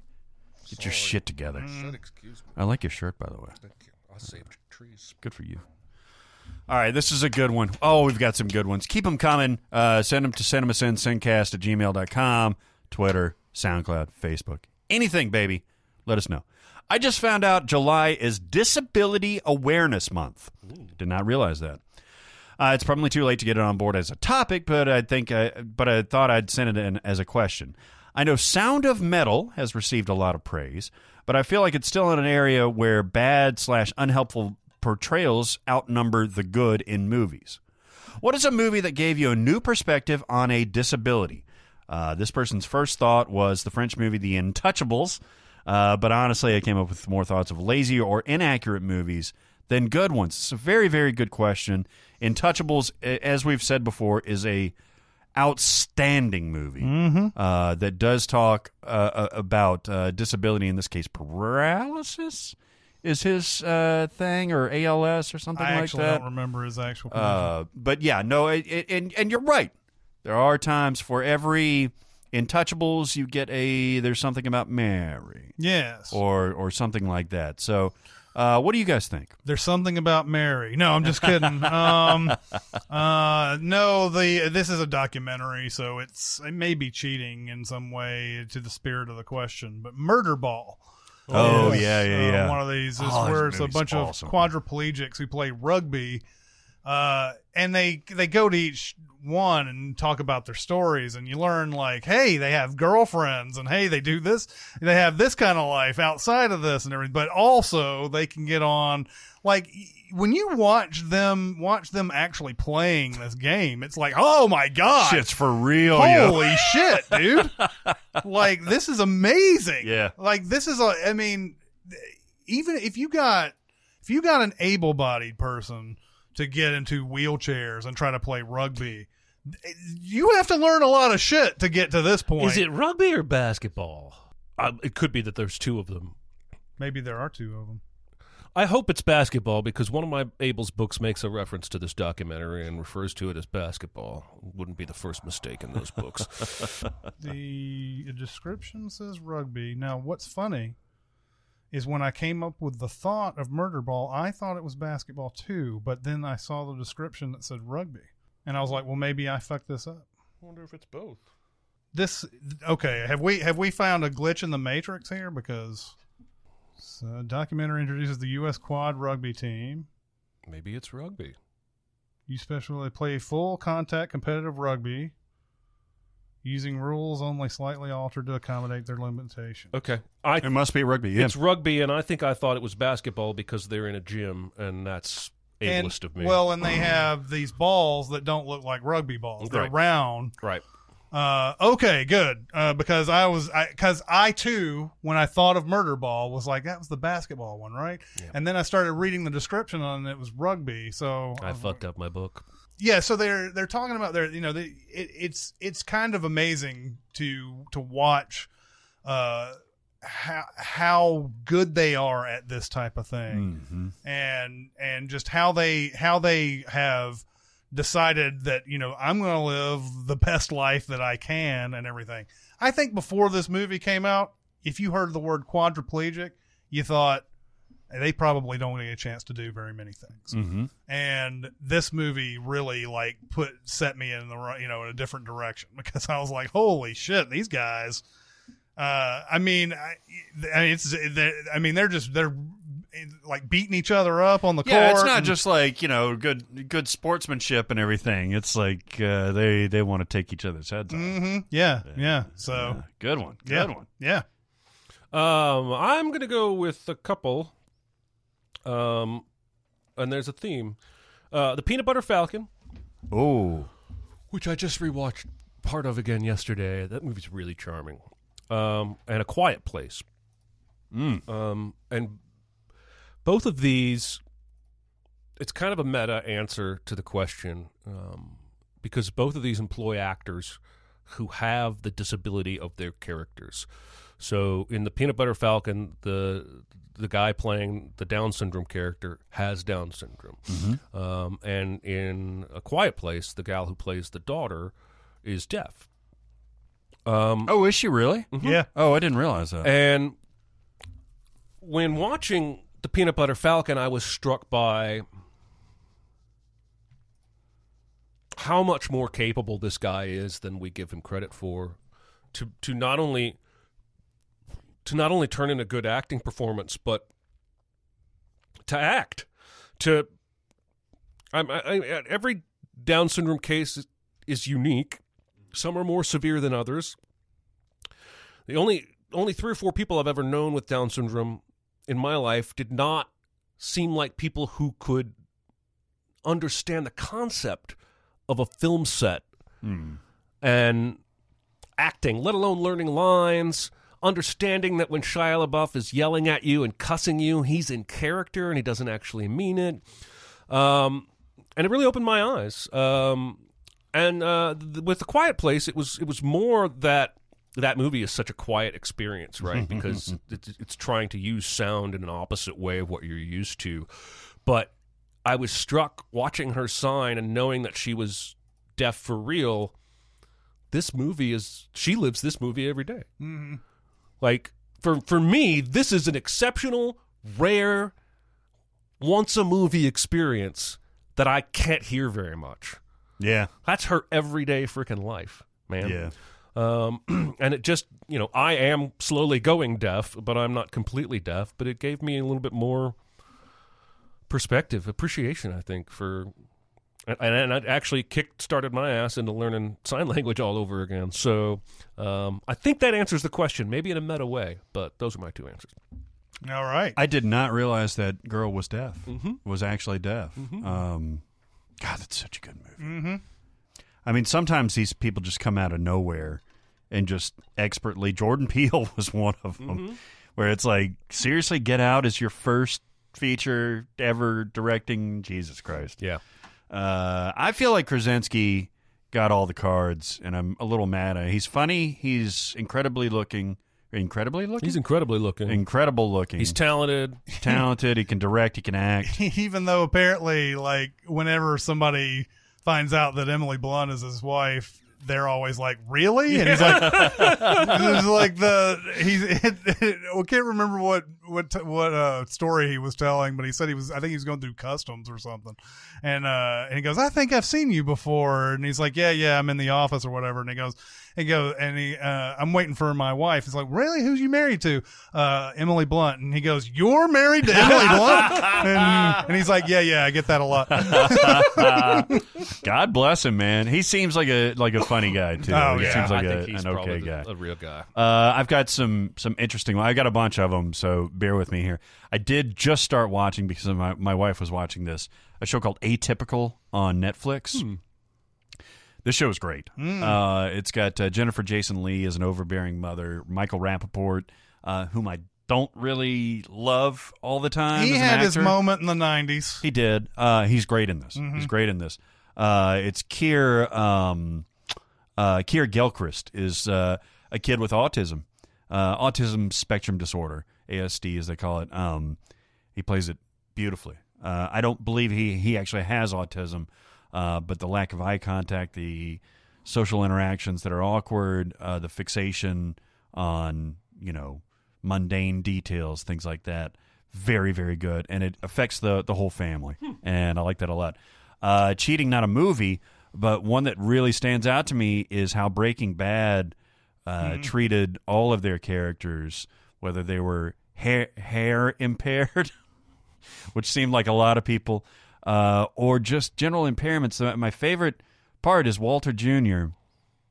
I don't know if they ever, maybe once or twice, very rarely mentioned that he had. Is it MS or something like that that he had? I actually don't remember. I'm not certain they ever mentioned some it. sort of of movement disorder uh, that affects his his manner of speech, his legs. He has to walk with uh, with supports. That character, I mean, he he he hangs out with his friends. He gets girls. He he's he's popular, uh, and he doesn't take shit from his parents. Uh, he's he's a normal kid. The show did a lot to destigmatize and, and, and not play up for sympathy, you know, his condition. Um, but again, there's another instance where the actor actually has that condition. Yeah. Uh, and it brings a level of authenticity to the role um, that I think is important. This is why disability should be played by people with disabilities. Yeah, I mean it's topic. no it's no fucking big deal in that in that series at all. No. Uh, and it's and it's very cool. I mean, and you could say the same for Hector Salamanca in the opposite side of it. Yeah. You think he's a doddering old man. He's not even doddering. He's in a wheelchair. He's mute. Uh, everything is is essentially you know when they're sitting there uh, waiting for when Jesse and and Walter sitting there waiting for Tuco uh, to get his shit together. They think Hector's not even listening to him. He turns out to be one of the most menacing uh, characters in that entire series. Uh, and you could say the same for for Hank when he gets disabled uh, after the, the the the car and the shooting. I mean, God, that seemed like a whole season. It was. that he was laid up. I mean, he wa- it was he was rehabbing and laid up and collecting gems. Yeah. uh, for a whole season. Yeah. Yeah, and they played that a different way, the- where it where it really affected him. Well, and then he had PTSD when he went back out into the field. Yeah, yeah, yeah, yeah. I, I love the way that they portrayed all that stuff. Addiction, uh, just absolutely genius. Uh, so yeah, uh, you do need to go back and watch the 1962 version of The Miracle Worker uh, with Anne Bancroft I and Patty. Duke. you don't like this movie? No, I just you know I just wanted to be contrary. I don't know. Go ahead. that uh, that movie's brilliant, man. Anne Bancroft as the uh, the the therapist that finally gets through to Helen Keller is amazing. Uh, the whole- the whole water scene where she teaches her the the signs because you can't. it- She's deaf, mute, and blind, and so how do you even start? I can't even imagine this person's journey, and it's it's a beautiful story. Um, Helen Keller went on to be an activist and you know very engaged, and it took this person to get through to her. Uh, it's amazing. I'll also mention uh, an underrated classic, Benny and Joon, with Mary Stuart Masterson, uh, Aidan Quinn, and Johnny Depp, uh, where Mary Stuart Masterson has a severe mental illness. Um, and uh, it, it doesn't treat her with kid gloves. Last one is The Perks of Being a Wallflower. We've talked about it before. Uh, anxiety disorder with the guy's got a complicated uh, history, the Logan Lerman character, uh, with trauma, with anxiety, and depression. It's great. Well, well done. Well addressed. Um, R.J. Mitte, who played Walter Jr., had cerebral palsy. Cerebral palsy. Ah, I almost that's right. said that. Uh, Should've done d- if you've got that pulled up, do you do you know if he's been in anything else? Um, I, I, well, I had to. He's a great looking guy too. Uh, I mean, he's no Krasinski, but he's rocking shit. he is has been doing movies that are look like they're going straight to whatever video. He's got seven projects though lined up. Good for him. So he's got a bunch of he's yeah he's done quite a few movies. He's Uh, a good actor, man. He uh some of those scenes with Walt, especially towards the the latter seasons, are heartbreaking. Yeah. I think in the Ozymandias episode where he goes after him with the knife. Mm-hmm. Oh yeah. He physically puts himself between Walt and Skyler. Mm-hmm. That was the ultimate for that character for me because he doesn't. There's, there's no there's no way he can stop Walt if he if Walt really wants to keep going. But Mm-hmm. the son didn't care. The son was like, "This is all I can do." I'm jumping in front of this bullet. Anyway, Yeah. That's good stuff. moving on. All right, next question. Blah, blah, blah, blah. Next question. On your mini pod for Black Widow, I think it was Baird that said that this movie really works with that cast, and only really that cast could have played those characters. And the same could be said for a lot of movies. I was wondering if you could think of any examples where it works in reverse. Do you think some movies would have been elevated or even outright better if they had a different cast or even different characters from their source materials? This example is controversial because who doesn't like Tom Hardy? Well, um, I think The Dark Knight Rises would have been better if they've gotten the Riddler instead of Bane as a villain, and the Riddler was played by Johnny Depp. Of course, we've talked about it before. Looks like they wanted to bring Heath Ledger's Joker back for that third one. Obviously, that did not work out. Uh, I think it would be interesting to have the the Riddler, but I see your point. What do you guys think? Um, I was I I was thinking maybe in Clerks 2, Rosario Dawson doesn't play the character she plays. No. And I love Rosario Dawson. I want to see Rosario Dawson in everything. um, but uh, and we've even interviewed Brian O'Halloran, but I don't think that Brian O'Halloran can land a Rosario Dawson, and and and none of that makes sense to me in that whole movie. That you know they had some one night tryst or whatever that's leading to a baby and everything. Um, if we if we want to recast that, I feel like somebody like Riki Lindhome Yeah. or Kate Micucci, who's her partner in crime uh, in the uh, uh, what's a uh, uh, Garfunkel and Oates. Um, uh, get gets those two women are still attractive, but Oh, I yeah. also think that they are more around the Brian O'Halloran, uh, you know, uh, uh, you know, league uh, and They're everything. quirky. Yes, yes, and so that's the thing that Clerks Two is fine, and I, and I know that Kevin Smith prefers this one over his original and all that. I I don't, but uh, I think it has like some better scenes overall than Clerks. But Clerks is funnier and and everything. But um, but yeah, Rosario Dawson is just some otherworldly beauty that I, that you know you have to have somebody like Matt Damon or somebody like that Yeah, with a mullet. Ros- yeah, Roseanne. Yeah, yeah, exactly. Uh, you'd have somebody like that landing her. You can't. I don't. I don't know. Rosario Dawson, for all I know, is is super down to earth. I think she's dating Cory Booker right now. Oh, that's Uh, right. That's, that's right. right. Um, uh, but she would go for somebody like that. But I don't know. It just doesn't. She should be with the senator. Yeah, Yes. exactly. Doesn't come doesn't uh, come across in the movie that that would ever happen. Even as much as they try, even much as Kevin Smith tries to make it look like it's a thing. because he's dating Jen Schwalbach. Uh, yes. And Rosario Dawson is is like the manager of the movies, and he's Yes. like a shift supervisor, right? Yeah. So it's not even the looks; it's the situation he's in. It's Mm-hmm. not like you know he's corporate and and and they have this administrative connection or anything like that. He's like a like a schlub still. Mm-hmm. Yeah, yeah, And yeah, we we love Brian. yeah, exactly. but yeah. I, I, I, and in all fairness, I think even Kevin Smith has joked with Brian O'Halloran about this. like, there's no fucking way you're getting a Rosario Dawson. But uh, you know, I, I, I, every time something like this comes up, it sounds like oh, you're being mean, or or totally that can happen. I've seen. You know, I've seen couples like that or whatever, and it's like it's just the way it comes across in the movie itself. Yeah, yeah, So, um, so yeah, that's that's that's my pick. nice. I got two answers for this question. The first is uh, I'm going to piggyback on your ask question asker and say, just give me Bane. Just give me the real Bane. Yeah, Just give me Bane. Yeah, One, it's one of the only comic book arcs that I have read multiple times. Is the Knightfall run? This was when I was in college, um, and in the first volume, Bane shows up, and and what makes Bane an awesome villain is that he is as strong as Batman. Yes, due to this venom stuff that he sucks. Is that what it thing. is? Yeah, he has to um, for a medical condition, but it also makes him strong. Um, but he's smarter. He's smarter than Bruce Wayne. Um, and so he comes to town. He's figured out who who Batman is, and he wears him the fuck out. He he releases people from Arkham so they can go out, and Batman has to chase them down one by one, and one by one, and one by one, and put them all back. And finally, he's exhausted, and now he has to face off against Bane ah, and Brain Bane breaks his back. Now, Batman in this run has been training um, a protege. Um, Jean Paul Valley is his name. Um, Sean uh, Paul. Jean Paul.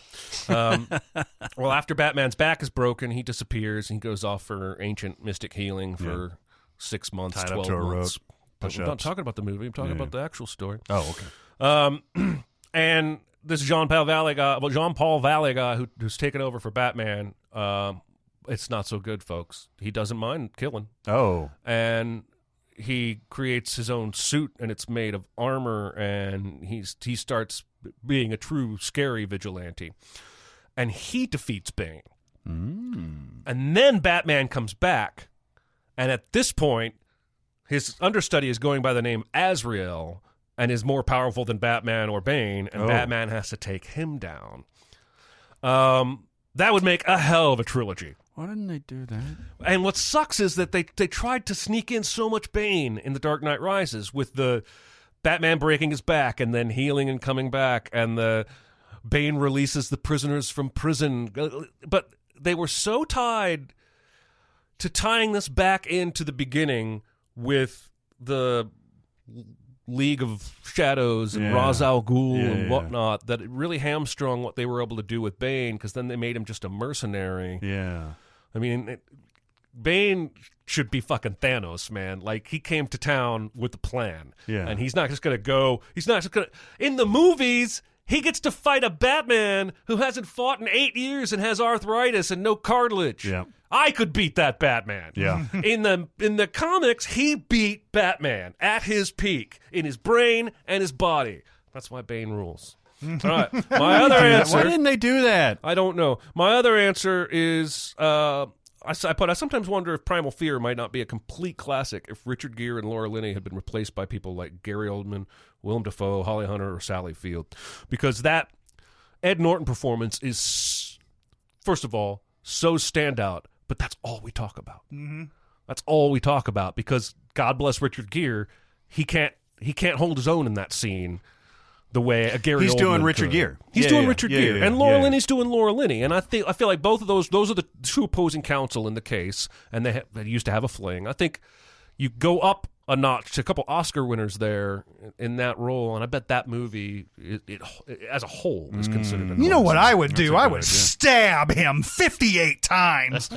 Mm. That's a good point, man. Because Richard Gere, look, he ain't no slouch. He's No. he's good, but he's got his thing. he's got his Richard Gere thing. he's got Even in something like Chicago, where where he's talented and he's singing and he's dancing, it's Richard Gere. Yeah. yeah, yeah. I got you. oh, yes, oh, yes, oh, yes. That... Uh, I like those picks. Uh, uh, okay, you guys haven't seen this movie, rightfully so, because it blows. Uh, but Army of the Dead, uh, the the new uh, Zack Snyder joint that just came out on Netflix not too long ago. Dave Bautista is the main guy, and look, movies balls, movies balls overall Smells like bowls. smells like balls. Uh, but uh, one of the reasons uh, is that Dave Bautista, God bless him, we've talked about it before. He's he's good as Drax. He's very good in that Blade Runner twenty forty nine scene. Uh, I haven't seen Stuber, but I don't think he's very good in that. No, Stuber Um, sucks. the, this guy is not my kind of guy, man. Like I, I don't. He's he's not leading man. If you replaced him with somebody with personality, any personality, even The Rock in that movie would make that movie watchable. Uh, but I chose the aforementioned John Krasinski because I think he's old enough to where he could play where he's got a teenage daughter that that goes in and and shenanigans ensue. And I feel like uh, with all the Jack Ryan stuff, he's he's got some kind of like physical presence now. Um, but uh, Bautista, I don't know, man. I don't know why. Uh, good for him. He seems like an interesting guy. Uh, I don't know him, obviously, uh, but I don't think he was right for this part at all. Throw me some Rock. Throw me some, even John Cena, John Krasinski. Give me somebody with a personality. Uh, Dave, Davey does not have that. Uh, and then the the other one, uh, another fantastical movie. Um, in Wonder Woman, it always was disappointed that David Thewlis Oh. was the the Oh, yeah. end villain. No, I love David Thewlis. I was last episode I was talking about how great he was as Remus Lupin in the Harry Potter movies. David Thewlis is not going to play Ares in my uh, dream version of Wonder Woman. Um, the, the the ones that I picked, uh, I was thinking about Keith David just because Keith another mention of Keith David, um, because he's so charismatic and so intimidating. Uh, yeah, I don't give, a shit about race. I know that they were Nazis. Whatever. Fuck it. Uh, or Laurence Fishburne, man. Uh, somebody with gravitas. They could play a god, but also, uh, you know somebody that uh, is a little you know secretive and and and subversive and stuff like that. I, th- I think that could I think that could happen. Have you ever seen uh, the movie called Naked? Is that a Thewlis joint? Thewlis is in it. Mike Leigh directed it. I, have a feeling you might like that if you haven't seen it. Uh, I know what you're talking about. I can see the poster. Thewlis is like a total asshole in that movie. Yes. but uh, I need to see it again. I haven't seen it since it came out, but I remember him being really good. We did have a an outtake from from Naked. Seriously? Uh, in uh, the Prisoner of Azkaban video, Oh, that's because he just so happens to be talking about turning into a werewolf in Naked. it's a '90s movie, isn't it? Yeah, Yeah, I Yeah. remember that coming out. Maybe I haven't seen it, uh, Mm-hmm. but I, uh, I, you know, obviously, if it was a '90s movie, I watched it because it was called Naked. Mhm. I'm like Bart and Mil- Milhouse when they went to see Naked Lunch. Yep. I can think of two things wrong with that title. Uh, that's going to do it for this week. Keep going to Sincast, presented by CinemaSins on Facebook. We're also on CinemaSins Twitter, Music Video Sins Twitter, Discord, and SoundCloud. Uh, that's going to do it for this uh, this mini the mini pod. I was about to say mini pod. That's a maxi. Yeah, this was a maxi pod. Uh, that'll do it for this uh, this this here Sincast. It's Chris Atkinson, Jeremy Scott and Barrett Shear. We'll see you next time. Thanks for listening. Comment on our episodes on our SoundCloud page. Check us out on YouTube, Twitter, Facebook, and Reddit. And be sure to visit cinemasins.com.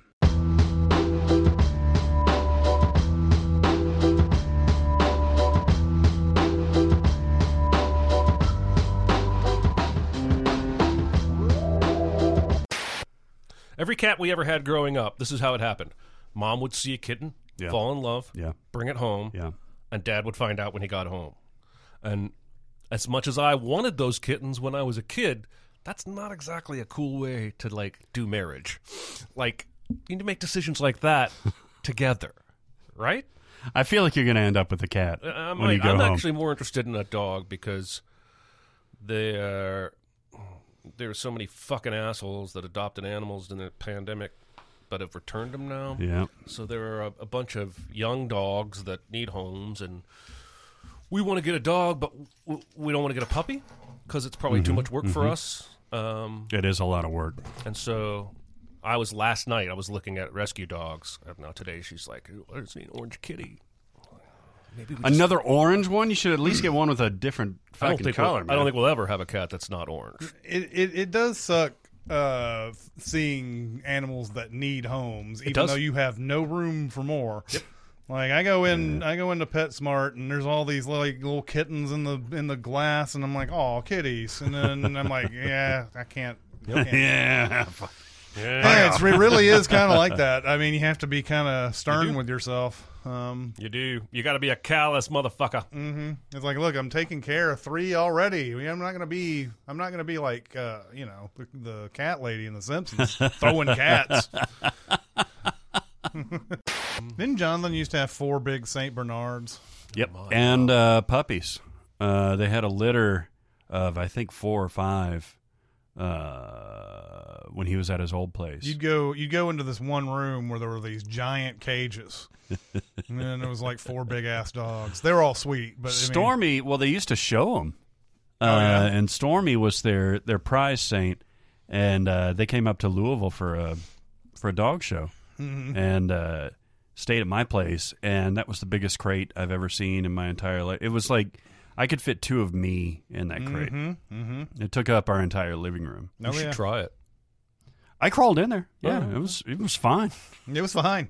It was fine. Yeah, they uh, they used to do dog shows. I went to a dog show in uh, Murfreesboro with them one time, and uh, it's extremely like Best in Show. Oh, it's sure it is. extremely like Best I in Show. no. d- I have no doubt. My two that are um, that are uh, tiny. I feel like the tinier the dog, the yappier they are. Yeah, generally.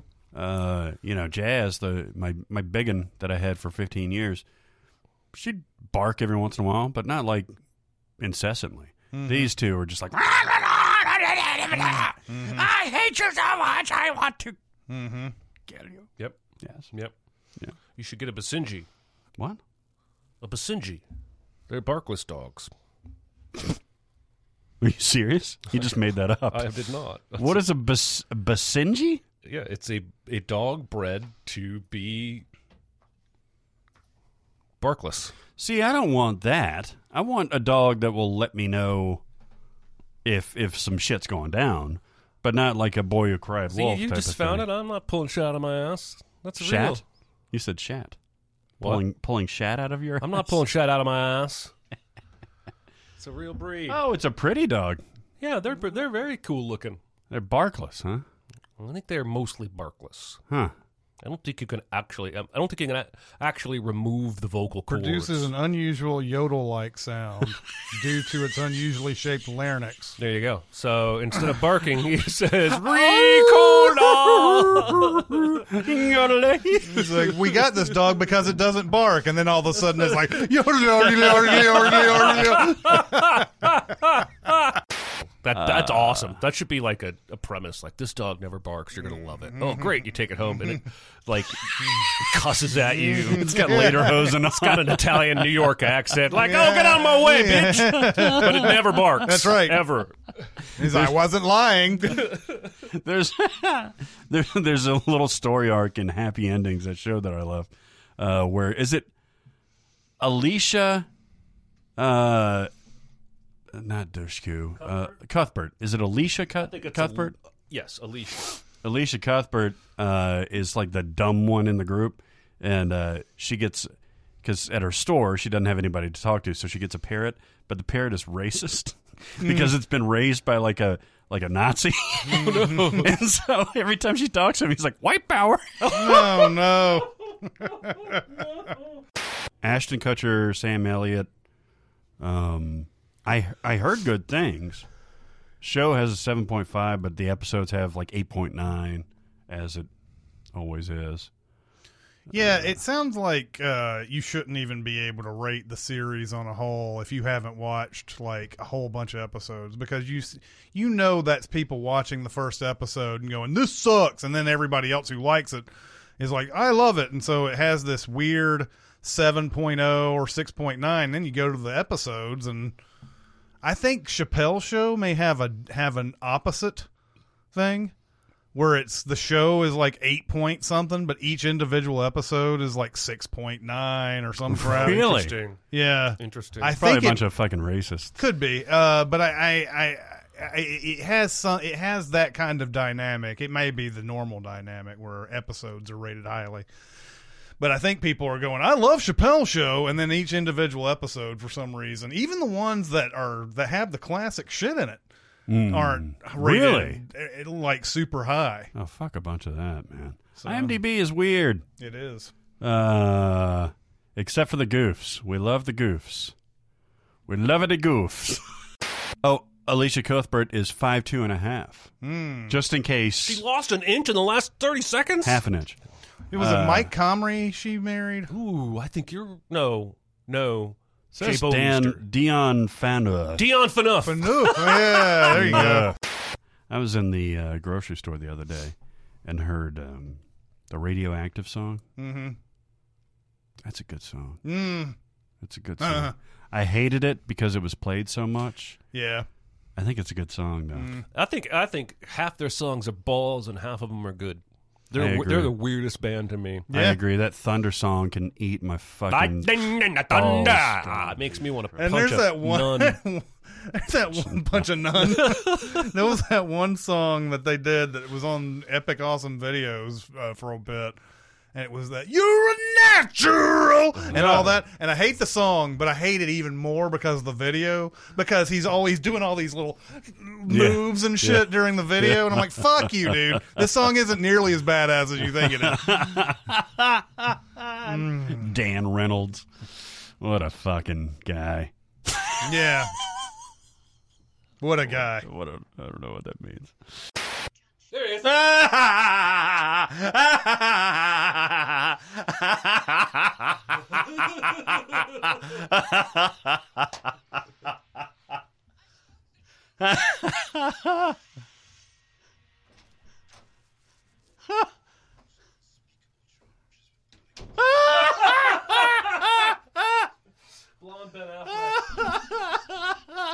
most unspeakable charge has been brought against me.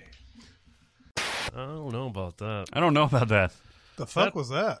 Uh, Ridley Scott, The Last Duel with Ben Ben Affleck, Matt Damon, Adam Driver. Hmm. Uh, but Ben Affleck is blonde Okay. on top and on the goatee. That's striking. and it really looks bad. That is. And then uh, Damon has like a, a sandy blonde mullet, and those two costume choices alone may sink that movie Yeah. because otherwise, I don't I don't know if there's anything for me to complain about there other than No, Rid- it's Ridley the, Scott does a uh, historical swords it's and the sandals, Kingdom of Heaven or whatever, right? Yeah. but Adam Driver's great, but uh, Ben Affleck. mm. Blonde Ben Affleck. I don't. I don't know about that. Yep. Jodie Comer, huh? Is the. uh Do we know Jodie Comer? I don't know. Is that the I've woman? heard think I've heard the name, but I don't remember. She's in Killing Eve, and she's the the the chica in uh, Free Guy, Oh, that movie. Free guy. the one that's supposed to come out like eight years ago. Yeah, not so sure about that. Uh, starting to lose a little favor with uh, Ryan Reynolds just because just he doesn't stop. He's got one speed these days. shit. He's got one speed. He did that he did a Deadpool reaction video to the Free Guy trailer. Yeah, Yep. yeah. I just And it wasn't that good. It's got like eight million views, Yeah. and it's really just you watching the trailer, and then every once in a while him cutting back to him and Korg, and just kind of like Yeah. commenting uh, Yeah. here and there. It's not really that funny. Yeah. No, no. Um, Did he ever do any drama? Drama? Yeah, oh, he's she done- did. Uh, he did Mississippi Grind. he's done plenty. He's Yeah. done a lot of Safe done a lot of drama. House is drama. What was it? Safe House. That one he did with Oh, uh, Safe House. He's Wonder bad in that, Woman. And and he's even done comedies where he's not doing that thing that he's been known for since Van Wilder. It's uh, uh, Just Friends was one, and Oh, was he not his Uh, regular self? And just no. Quite no. And then, uh, Buried is another drama. Buried. Yeah, Oh, shit. yeah. And uh, then you have the romantic comedy, the one that has Isla Fisher and uh, uh, Abigail Breslin and Rachel Weisz. And it's the one where she he's telling the story about his uh, meeting her Oh, mom. How I Met Your Mother, the movie. How I Met Your Mother, the movie. Yeah. Um, um, is it like truly madly deep? No, it's not truly madly deep. It's something like Something that. like that. uh, the story of our love and us. true stories. This is us. This is it's us. how I met your Kar- mom. Karina Karina. a little black book. little black book. Nanny Diaries. Dan in real life. Dan in real life. definitely maybe. Definitely maybe. What a same fucking stupid title. I guess he wanted to be historically accurate to It that has to be character. It has to be that. There's no But- other reason to make him blonde. If you can make Tom Cruise into Jack Reacher, who's supposed to be six nine or something like that, you can keep Affleck's hair. yeah, nobody's going to watch that movie and go, in real Thank life, God." that. Actually, the, the IMDb goofs would be, in real life, that man's hair was blonde. Pulled me out of the movie completely. Mm-hmm. Yep. and somehow, because Matt Damon is in it, you'll have watched this seventy times in the next like two years from now. Maybe. I haven't watched Great Wall more than the one time. Oh, thank God! Matt Damon was Even that. Damon doesn't like that. He he did an interview for Stillwater Press where he was like, you know, my daughter uh, gives me shit. She she comes up and she's like, oh, weren't you in? He's like, do you want to watch Good Will Hunting? And she's like, no, weren't you in The Wall? And he's like, it was called The Great Wall. Mm-hmm. and she was like, there's nothing great about it.